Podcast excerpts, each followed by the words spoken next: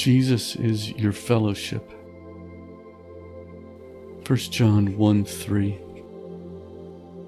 That which we have seen and heard, we declare to you, that you also may have fellowship with us.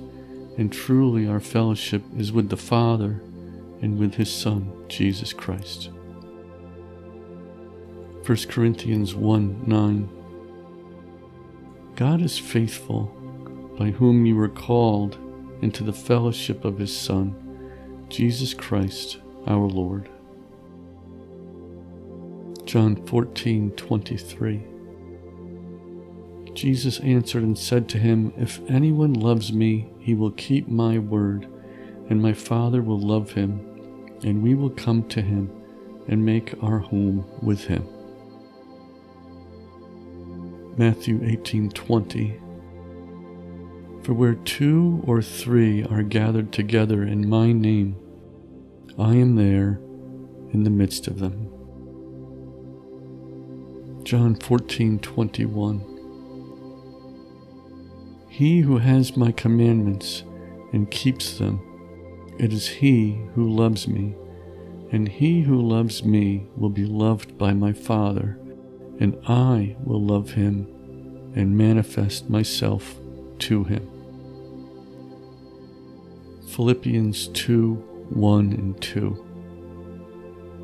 Therefore, if there is any consolation in Christ, if any comfort of love, if any fellowship of the Spirit, if any affection and mercy, fulfill my joy by being like minded, having the same love, being of one accord, of one mind.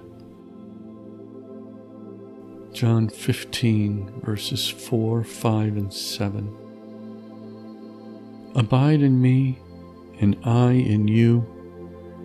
As the branch cannot bear fruit of itself unless it abides in the vine, neither can you unless you abide in me. I am the vine, you are the branches. He who abides in me, and I in him, bears much fruit, for without me you can do nothing. If you abide in me, and my words abide in you, you will ask what you desire, and it shall be done for you. Zechariah 2, verse 10 Sing and rejoice, O daughter of Zion, for behold, I am coming, and I will dwell in your midst, says the Lord. Psalm 119, verse 63 I am a companion of all who fear you and of those who keep your precepts. Ephesians 5, verses 2, 19, and 30. And walk in love as Christ also has loved us and given himself for us, an offering and a sacrifice to God for a sweet smelling aroma speaking to one another in psalms, in hymns, in spiritual songs, singing and making melody in your heart to the Lord.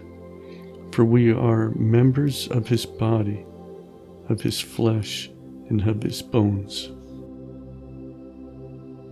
1 John 1 verses 5 through 7.